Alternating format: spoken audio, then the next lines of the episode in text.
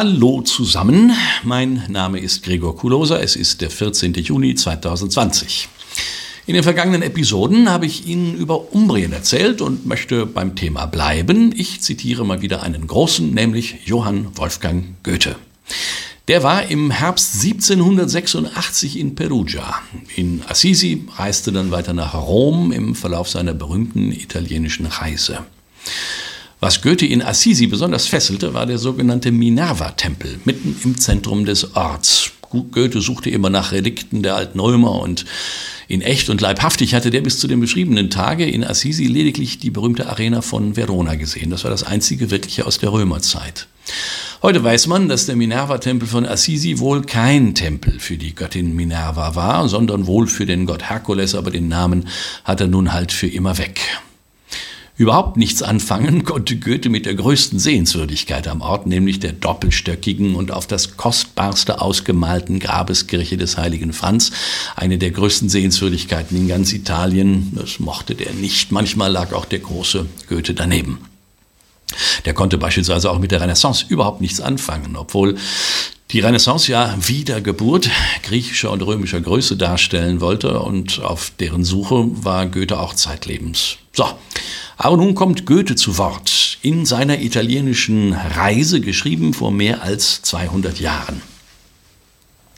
Ich verließ Perugia an einem herrlichen Morgen und fühlte die Seligkeit, wieder allein zu sein. Die Lage der Stadt ist schön, der Anblick des Sees höchst erfreulich, er meinte den Trasimenischen See. Ich habe mir die Bilder wohl eingedrückt. Der Weg ging erst hinab, dann in einem frohen, an beiden Seiten in der Ferne von Hügeln eingefassten Tale hin, das ist die Valle Umbra, das umbrische Tal. Endlich sah ich Assisi liegen.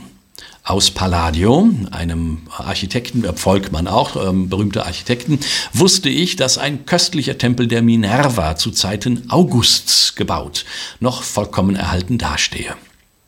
Ich verließ bei Madonna dell'Angelo meinen Vetturin, die Kutsche, der seinen Weg nach Foligno verfolgte und stieg unter einem starken Wind nach Assisi hinauf, denn ich sehnte mich durch die für mich so einsame Welt eine Fußwanderung anzustellen. Die ungeheuren Substruktionen der babylonisch übereinander getürmten Kirchen, wo der heilige Franziskus ruht, ließ ich links mit Abneigung. Dann fragte ich einen hübschen Jungen nach der Maria della Minerva. Er begleitete mich in die Stadt hinauf, die an einen Berg gebaut ist.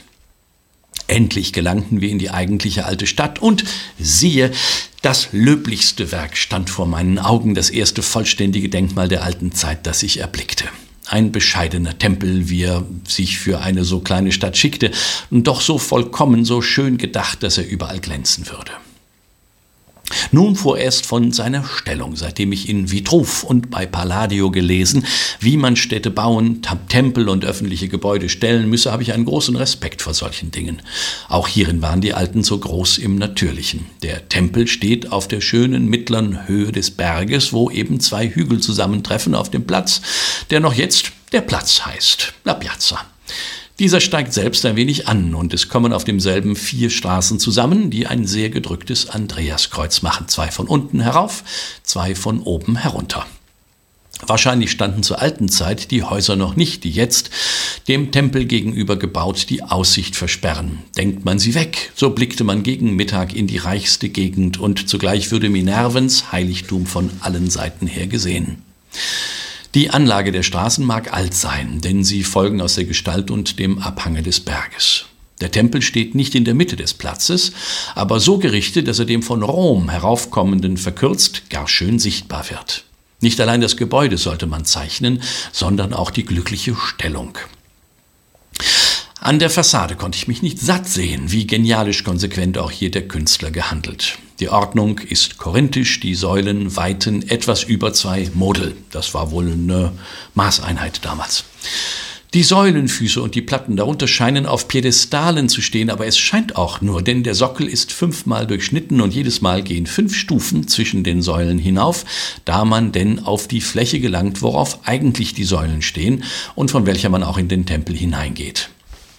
Das Wagstück, den Sockel zu durchschneiden, war hier am rechten Platze.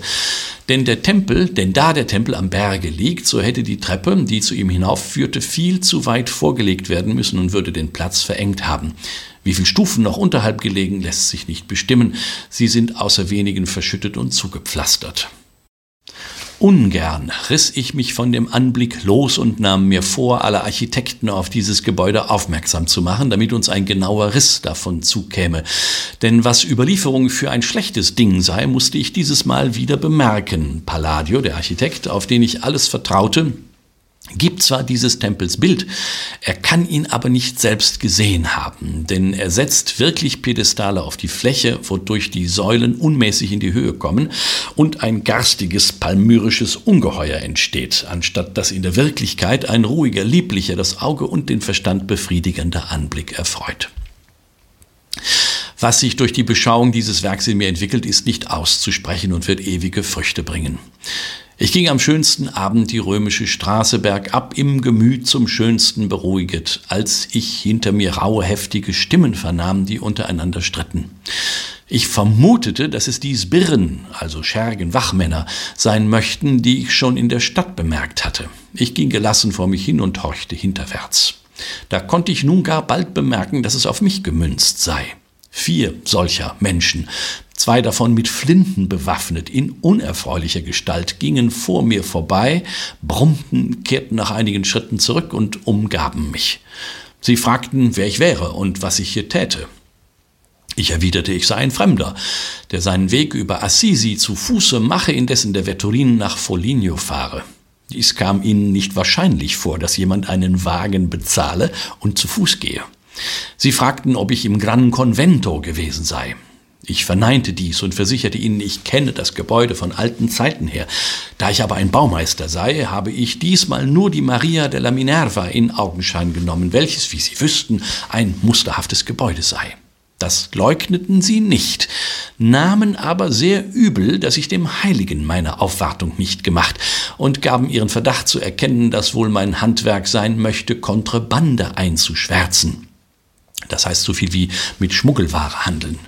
Ich zeigte ihnen das Lächerliche, dass ein Mensch, der alleine auf der Straße gehe, ohne Ranzen, mit leeren Taschen, für einen Kontrabandisten gehalten werden solle. Daraufhin erbot ich mich, mit ihnen äh, nach der Stadt zurück und zum Podestat zu gehen. Podestat ist der Polizeichef. Ihm meine Papiere vorzulegen, da er mich denn als einen ehrenvollen Fremden anerkennen werde. Sie brummten hierauf und meinten, es sei nicht nötig, und als ich mich immerfort mit entschiedenem Ernst betrug, entfernten sie sich endlich wieder nach der Stadt zu. Ich sah ihnen nach.